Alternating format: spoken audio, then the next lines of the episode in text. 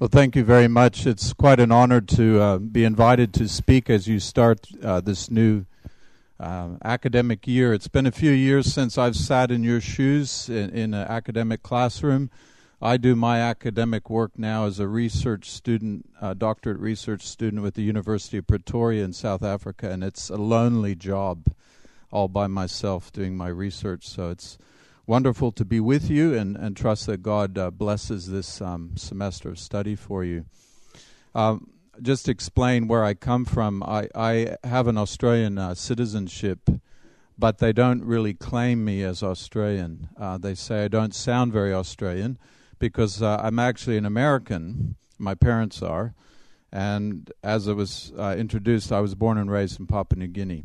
So that makes me really more probably a global nomad who's not quite sure where home is. Um, I felt very comfortable coming to this part of the world. I haven't been to Denmark before, but I have been to other Nordic uh, or Scand- and Scandinavian countries since uh, I've been to Finland, um, which isn't Scandinavian. I didn't know that growing up, and I went to Finland and quickly found out uh, that wasn't the correct terminology for Finland. Um, it's an interesting topic that um, was negotiated with me to address, and I, I, will do the best to open it up. And I trust that in opening it up, it raises more questions for you, and that we can interact with those questions. Um, Andrew Walls, actually, I'll, I'll I, assume some of you have heard of Andrew Walls, Professor Andrew Walls uh, from Scotland. But he was studying uh, and made an observation about the New Zealand Maoris. Actually, in our part of the world, we call New Zealand Aotearoa, which is the Maori name for New Zealand. And evidently, in New Zealand now, that's what they're calling their country as well. So the Aotearoa Maoris, the indigenous people of New Zealand, um, they have a, a concept where they talk about the future as being behind us that we can't see it. The past is what's in front of us. We can see that stretched out before us. The most recent plainly, the more distant shading, fading away into the horizon.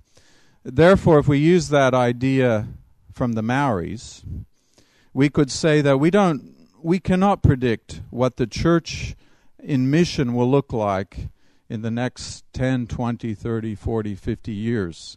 But what we can do is look behind us, look to the past, and as Walls says, uh, put the past in front of us, and it sort of becomes like an outline of a map that sort of shows where we are right now. So, a lot of what I might try to say this afternoon is somewhat of a, a, a historical perspective. I'm not a historian, but I appreciate the influence of history on theology and mission. So, if we do that, Let's just go back 100 years. We won't go any further back than that uh, because we can uh, look at what happened in this last century. Andrew Walls uh, makes an observation about different forms of mission that took place in the last 100 years. He talks about the crusading mode, for example, where the colonial Christendom countries and governments, as we know, linked up with their missionaries, and they saw God's mission as primarily a military conquest with the expansion of new territories. They thought Christianity was superior and therefore would Christianize the entire world. And Western education was often the way that this was this form of mission was conducted. The second one he observes is what he calls the missionary mode. This is where Christian missionaries sought to sincerely and truthfully proclaim the gospel and seek out new followers as disciples in the faith. Now, Andrew Kirk, another missiologist, he notes the missionary initiative in the mode of a business trying to persu- persuasively sell Christianity packaged in the form of European civilization. But it was during the 1910 Edinburgh Missionary Conference, of which this picture is from, where Robert Speer promoted the idea of God's mission as conquest.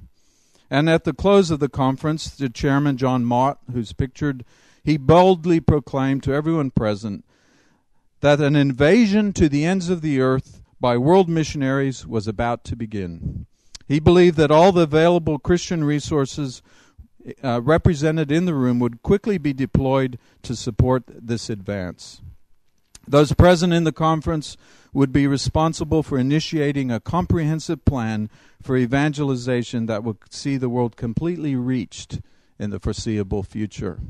Now, if we talk that way today, we would offend a lot of people. That strong military sort of conquest language is something uh, Christian missionaries kind of shy away from in today's uh, globalized world. But back then, it seemed to be very appropriate language given the idea of Western colonization. But the optimism that John Mott and others who were in that 1910 conference felt and expressed was quickly uh, confronted with the onslaught of World War I in 1914 to 1918, or the Great War, followed by the Great Depression in 1929. If you have, um, my my parents t- talk about uh, the stories of all, all they had to eat. Uh, their family in, in the Depression years was just an apple a day. Very difficult years. And then following that was World War II.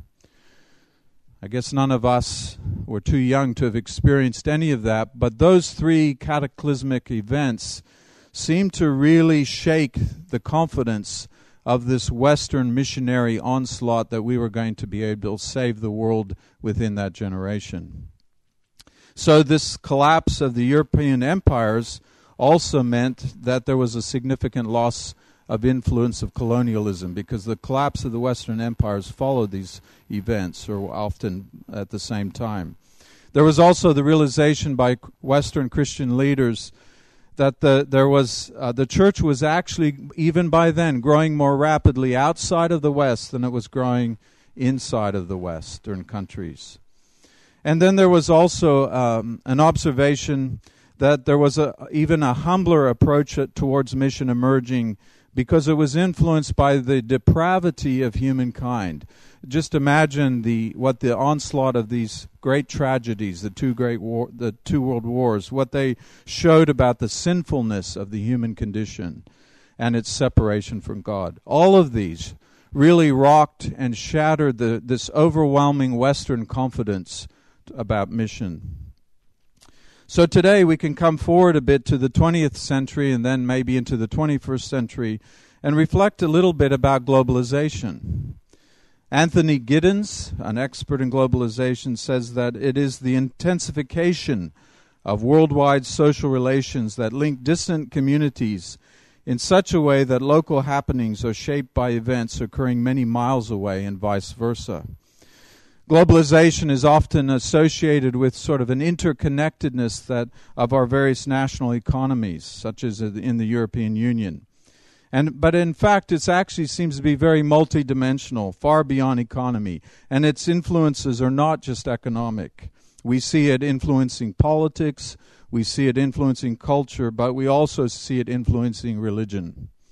Some fear that globalization of culture is leading to this global airport culture where everything kind of looks the same. Uh, if you go, I have to travel a lot, and it's sort of true that airport terminals are starting to look a lot like each other. One big shopping mall with a few air air gates, uh, plane gates there in the middle somewhere and this whole idea of an airport culture stripping away the individ- individualization of societies and cultures. They're stripped of their uniqueness and they're becoming standardized, popularized, or in the English word uh, idiom, vulgarized. Now, an influence of globalization on Christianity is that we can really no longer call it, and we haven't really been able to for a long time, but we're still waking up to this fact, that we can no longer call it a Euro American religion. We could in 1910.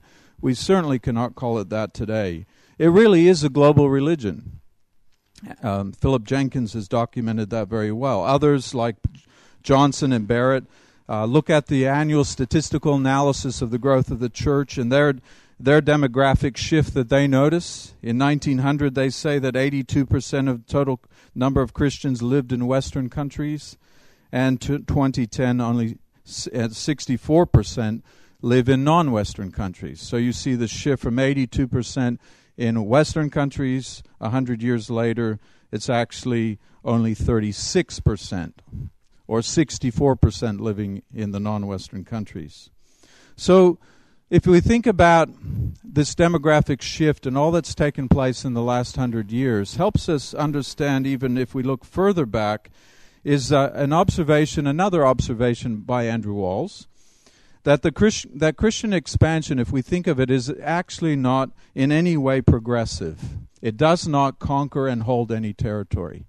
In fact, it's quite serial, what the term he uses.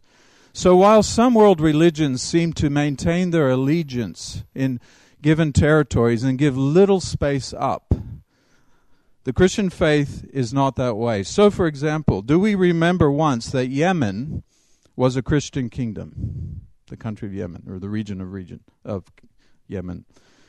Do we remember once that Syria had a church that influenced the whole Christian world at the time? Do we remember the day when Christianity was strong in the whole Euphrates Valley of what we know as modern Iraq? So Walls rightly c- concludes, perhaps, that Christian advance is not steady, inevitable progress, but rather advance is often followed by recession.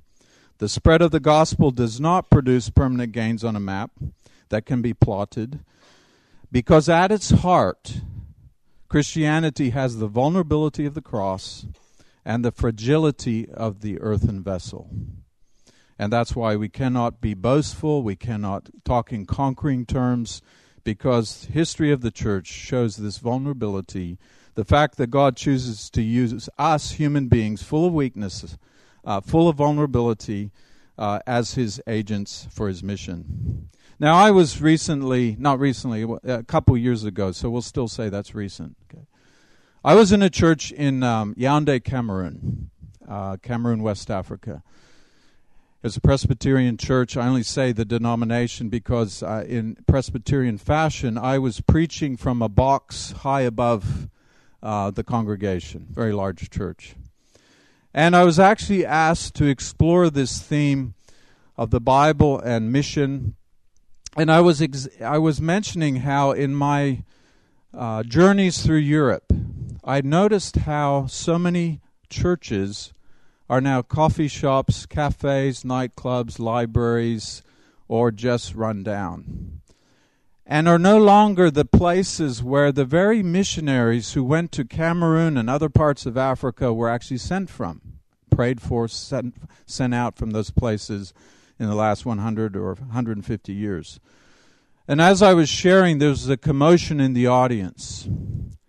And um, as a visitor, I was concerned that I had deeply offended some people, or there was a loose dog that was uh, running around. Something was visibly going on. When you're up on high on the box, you can't really tell. Uh, afterwards, the elders asked to meet with me. Uh, that's not a good sign, is it? And um, they had a very stern look on their face. We sat down at a restaurant, and as I was starting to eat my food, they said, um, You noticed the commotion. And I stopped and I said, Yes, I'm so sorry for offending uh, whatever I said that might have been offensive. And they said, No, it wasn't. You, you did not offend us. Instead, they said, um, The women were crying and weeping. The women all across the auditorium, collectively, all at once, started weeping. And I was really startled to hear this and wondered what had I said to upset them. And this is what they said. The sadness was because they re- did not realize that the very churches in the West that had sent them the missionaries who brought them the gospel were now coffee shops, cafes, clubs, whatever, back in Europe, Scotland, wherever. This brought them great sadness because the gospel had meant become so meaningful to these uh, friends in, in Yaoundé, Cameroon. But then they said the, the, the sorrow didn't just immediately stop because then they realized within one generation they could be looking at the same situation in Yaoundé, Cameroon. And that filled them with great sorrow that this gospel that they love so much within a generation, they might not appreciate anymore. Their kids may no longer appreciate, and then the church may not have much of a future. So this is this. it just illustrated for me what Walls is trying to say. It, Christianity does not seem to hold its territory that well within a generation or two or three. Doesn't mean it dies forever. It pops up somewhere else. Then maybe it comes back again later, depending on uh, the Spirit of God and, and whether He finds people who want to follow Him. So that leads me to naturally start thinking about global South Christianity. Missiologists have difficulty trying to describe this other part of the world that's not Western, where the church is growing, because it's not uniform. It's not one place. It was convenient when we talked about the West because that generally was Europe and North America. Although the Australians and New Zealanders were always offended because they were always excluded, as were white South Africans. So today, we missiologists continue to struggle with well, what's the rest of the world that's not Western? And if you say the non Western world, that doesn't sound so great either. So many you talk about the global South. I prefer to talk about the global South and East because the South excludes China, Korea, places like that who are in the East. So we still have all this geographical problem. So for this afternoon, just let me shorten and say the global South. In your mind, when you hear the term, understand we're talking about sub Saharan Africa, we're talking about Latin America, all the way up through Mexico, which is actually in North America. Um, we're talking about the Caribbean, we're talking about the Pacific Islands, and we're talking about big parts of Asia. So if we think about Christianity in the global south, we can see that um, all along, and maybe why we see Christianity growing in these parts of the world, is that the Christ- Christian missionaries have actually been agents of globalization. They have been taking the gospel beyond their home countries through the process of that globalization allows because it allows the free flowing of ideas it improves transportation and communication and so things can go out more quickly so this spread of christian belief from the western world to the rest of the world has established churches in new religious linguistic and cultural context that had never existed before in before and this has given christians no matter where they have been located a new sense of identity of connection, of belonging to this global body of believers. It, it interested me as I travel around to be in different churches and hearing more and more churches talking about what a privilege it is to be part of this big global body of believers. They have no concept of how big that body is. They just know there are believers all around the world now that a hundred years ago we couldn't talk in those terms. So consequently, Stanley Skreslet, a missiologist, believes that researchers of social sciences will continue to study the influence of Christian missionaries upon cultural change, whether they are Christians or not. That Christians, um, Christian missionaries are affecting cultural change, whether it, uh, whether good or bad or otherwise. It's still something that can be studied. American researcher Robert Wuthnow noted that by 2000, the year 2000, Western nations had large immigrant populations as total percentages. For example, France had 11% migrant population, United States 12%, Canada 19%, Australia 25%. This mass movement of people, most of whom come from the global south and east today, uh, and move to the West creates this, this new concept of immigrant churches. I don't know what it is like here in, in Denmark, but in Australia, migrants, first generation migrants who, who might be nominally Christian, generally start their own churches and stay in those churches. It's the next generation who leave that church because it's too formal um, in many cases, such as a church coming from Hong Kong, uh, people from Hong Kong 40 years ago planted a church in Melbourne for people, for migrants from Hong Kong, but the church has not changed in 40 years because it was the form that it was taken from 40 years ago in Hong Kong, continues today in Australia until that generation dies out. And that seems to be a lot of how the diaspora uh, in, uh, churches go.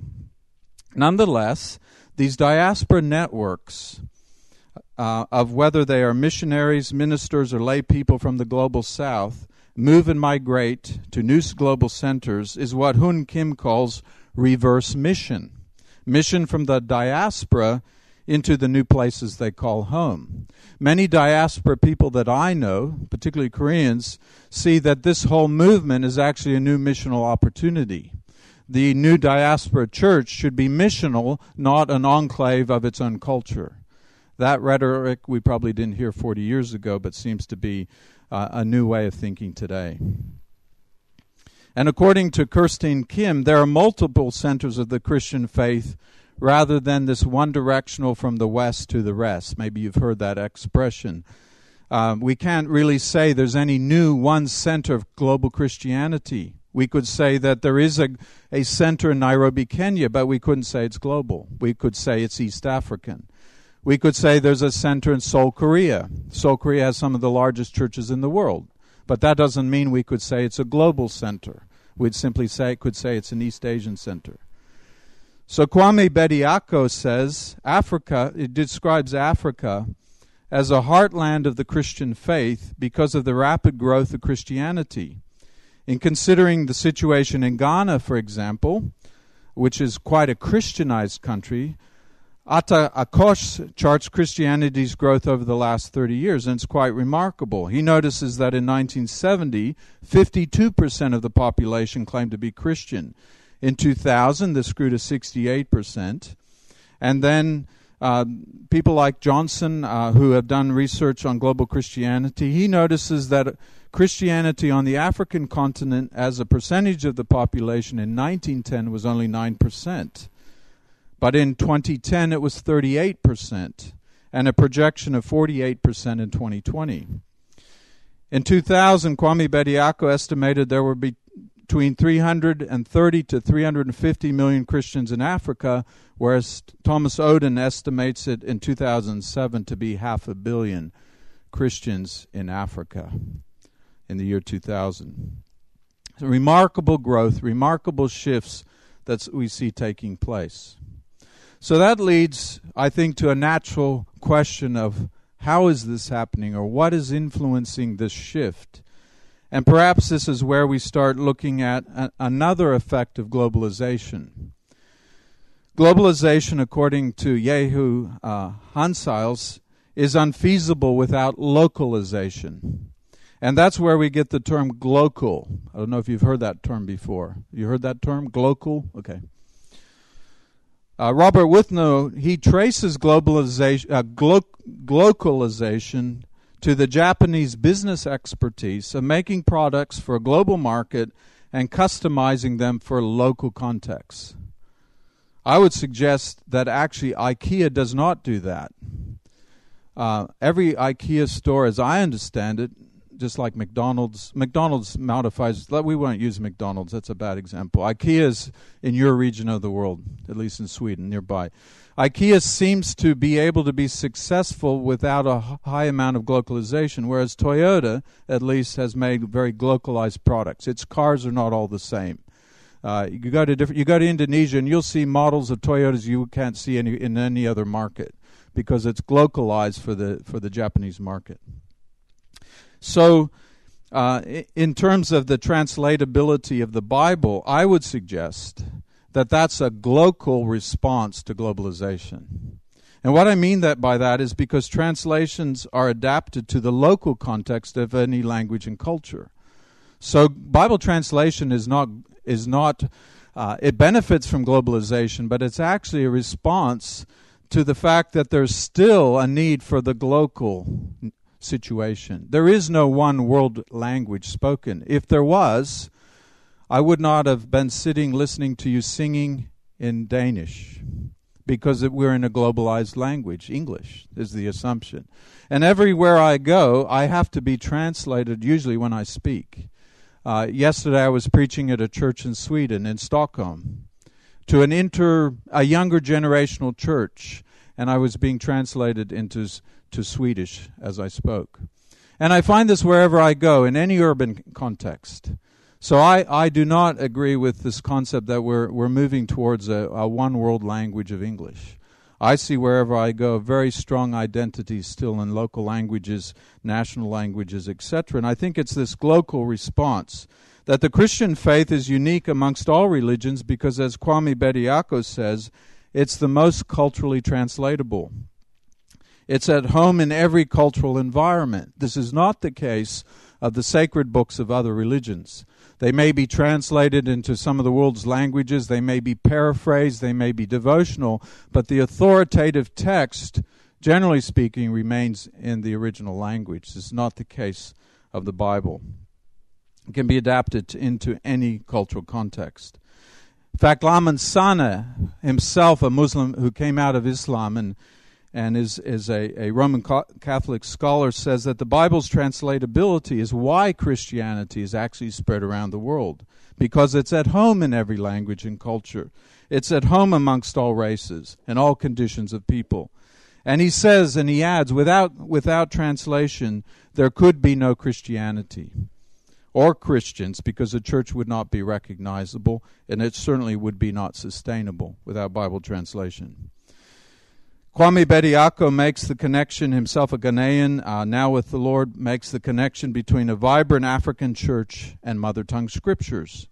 He says that the ability of the African church to theologize in its mother tongues serves as an indicator of the depth of impact of the Bible and the Christian faith itself in Christian life. In fact, Bediako himself became famous for expecting all of his students to theologize in their own mother tongue when they came to his theological institution, uh, the Akrofi Christaller Center for Mission Research and Applied Theology outside of Accra, Ghana. That regardless of what your mother tongue was, you were expected to theologize in it, not in English.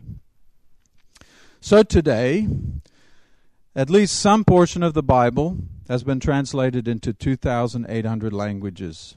Christian act missionary activity has been the impulse behind the creation of more dictionaries and grammars of the world's languages than any other force in history. That includes governments and their academic departments of universities, linguistic departments. All of that combined does not equal the contribution of Christian linguists and missionaries who have put these uh, often unwritten languages into writing and grammars. This activity is actually assisted with the cultural pr- preservation because it recognizes and accepts the significance of indigenous cultures and their worth. So let me come back to Ghana and just give a give a case study. Ghana is an interesting place to give a case study because it has lots of indigenous languages that it has kept and are vibrant and are spoken. By, the first Bible translation in Ghana was done over 200 years ago by Jacobus Capitein, who was captured as a slave and sent to Holland. And there he became the first African baptized into the Dutch Reformed Church. He mastered biblical and some European languages. He, after he completed his studies at Leiden University and was ordained, after many years of ministry in Holland, he went home. And at the age of 30, unfortunately, he died early he had translated the scripture from Old Dutch into his language for uh, Fantai for the Akan people. He was motivated to do this to see lasting conversions amongst his own people. Now, 200 years later, just a couple years ago, Professor Gilbert Ansre has actually called for the Ghanaian church to theologize in Ghanaian mother tongues. He says if we theologize well, we can teach God and Christ well, and we can become like Christ more and more. Professor Kofi Agyekum adds there can only be national development if research and development discussions are held in the mother tongue so that different ethnic groups can freely interact with the topics. Dr. Paula Poka notice, uh, also a Ghanaian, notes how worship in the mother tongue even in English speaking churches in the capital of Accra, Ghana, brings a much greater sense of vibrancy when these congregations are able to worship in their mother tongue, even if it is several mother tongues represented in the one congregation. Because he believes that the mother tongue is the key to the overall growth of the church in Ghana.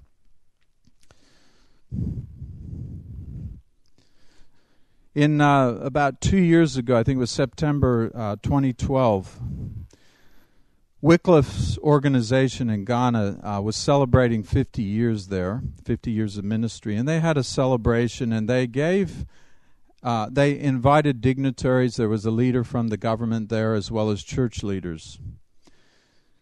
And during the celebration, they handed out to the paramount chief of the Nawuri people, he had been invited to come. The Nawuri New Testament had just been completed and published. And this paramount chief, meaning he was the chief of the whole district of that language group, received the first copy of this New Testament in his own language. Now, he was obviously very joyful, but here's what he said. Very profound thing. He held his copy up high.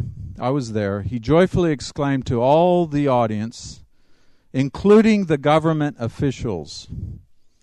And he looked at them and the other dignitaries and he said, When we go to you politicians, they were sitting over there, you don't have a clue who we are.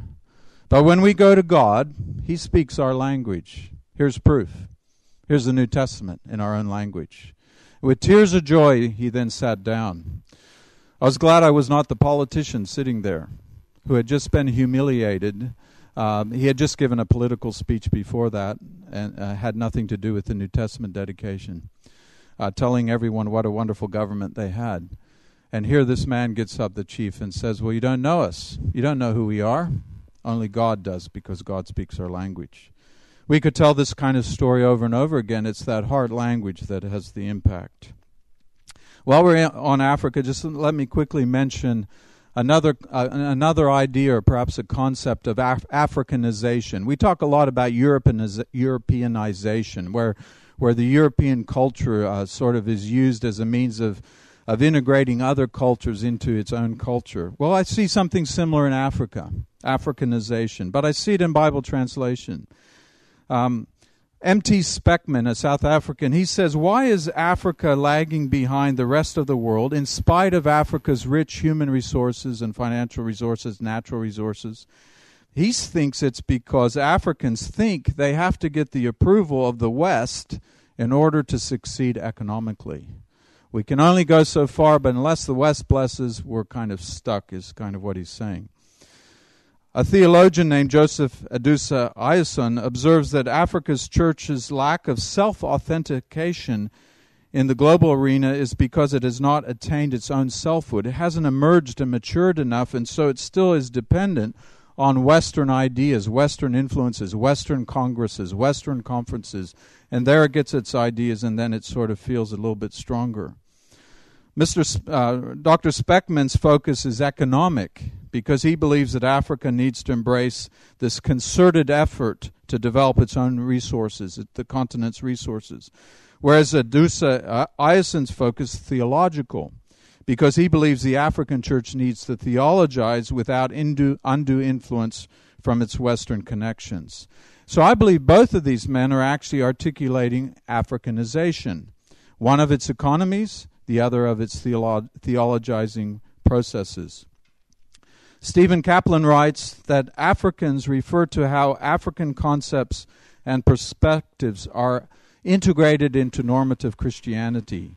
And I suggest that Africanization of Bible translation is how African concepts, African biases, African perspectives are incorporated into the global Bible translation movement.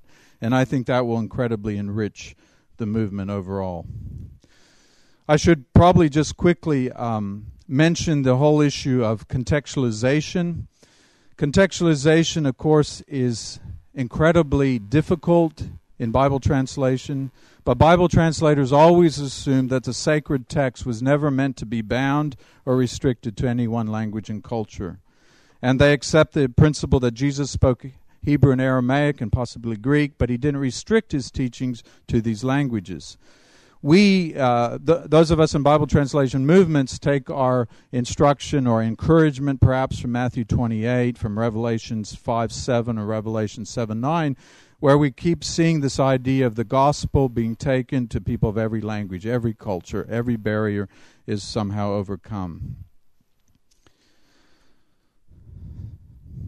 Perhaps I'll now just um, trying to now get to the point where I can finish and give us some time for interaction.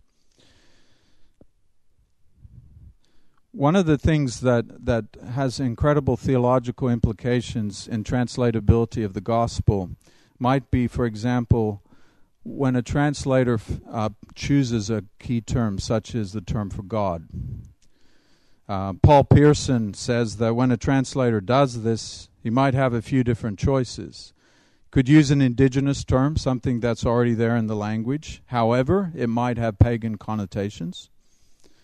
Or we could introduce a foreign term, something from somewhere else. That's often the case, by the way, with the term God. German Gott, English God, Papua New Guinea, uh, many translations had to use God because the early missionaries who came from Europe used God. So it was an introduced term. The third was to borrow a term from another language, a term that had already somehow uh, been able to be used in the ter- context of the scriptures and be brought into a different language. But a good example, perhaps, is what happened in Korea. Prior to any significant evangelistic activity in Korea, back in uh, the, eight, the late 1800s, John Ross, Bible translator, he made the critical decision to use a Korean term, and he used the term Hananim, Hananim, for God, and this meant ruler of heaven. Ross's view was he wanted to use Korean terms rather than borrowed or imported ones. And consequently, the Korean Bible was quickly accepted and became one of the most important contributions to Korean Protestantism. Later, later on, others who have who have looked at this case, like Paul Pierson, he noticed how many Korean uh, theologians believe that that was one of the reasons for the success of the growth of the Protestant churches in Korea is that they chose a Korean name, a name known in the Korean context for God, and redeemed that term and used it in their scriptures.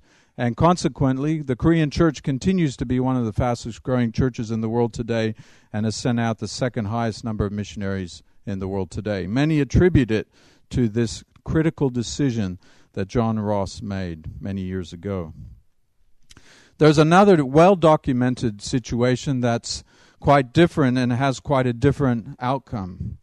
And that is in the early church in North Africa. It was a Latin church and it was admit admit uh, it was predominantly around. Uh, I'm speaking of the Berber languages in North Africa, and during the Muslim contact, conquest of the seventh century, Christianity was wiped out amongst the Berber people. Now, various people have studied this, including William Smalley. He says that this happened because the Berbers were without scriptures and without any significant biblical teaching in any language that they understood well. And consequently, there was this lack of enculturation of the Christian faith amongst the Berber, and they've lost all recollection of Christian heritage. Bible translation was only started amongst the Berber um, in less than 20 years ago. So, this would be an example of what happens when Bible translation isn't done or isn't done right or early enough, and a people group are not able to remain strong. Others, like Ao Mojola from Kenya, he describes how this is not what happened, uh, for example, with the, the Ethiopian Ge'ez language. The Ge'ez Bible was translated a thousand years before any Bible in, in any scripture done in any European language. And Ethiopia today remains a very strong church and vibrant Christ- Christianity that we can see there. Let me just make a comment uh, before I close about what we might call the Southern Bible. Uh, this is what Philip Jenkins calls the Bible read in the global South and East.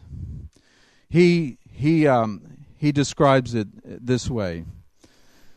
Conservative themes in Christianity, particularly attitudes in the sacred scriptures, are likely to be found amongst Africans, Asians, or those in the global south.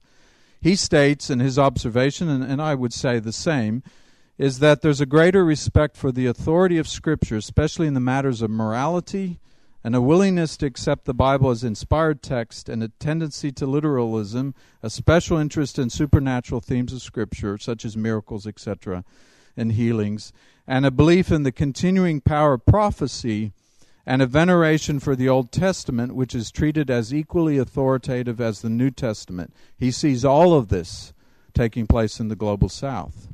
He also describes how the Bible is still read in fresh ways in Africa because its Christian communities are still in a love affair with the Scripture.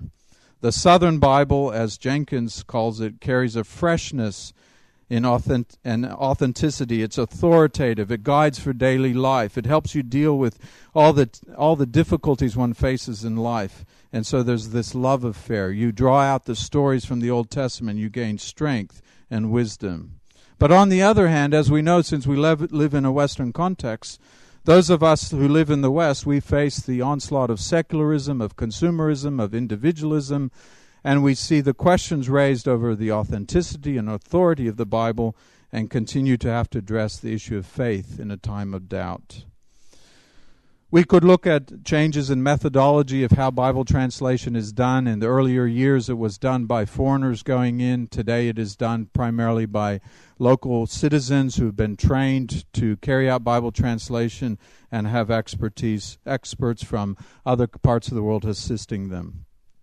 We could also discover how many of these uh, Christians in the global south have set up their own Bible translation organizations and movements and are working amongst their own mother tongues. We would also see that it is no longer about printed form alone, but the scriptures appearing in audio and digital, uh, video, uh, mobile phone platforms, etc., even in the global south.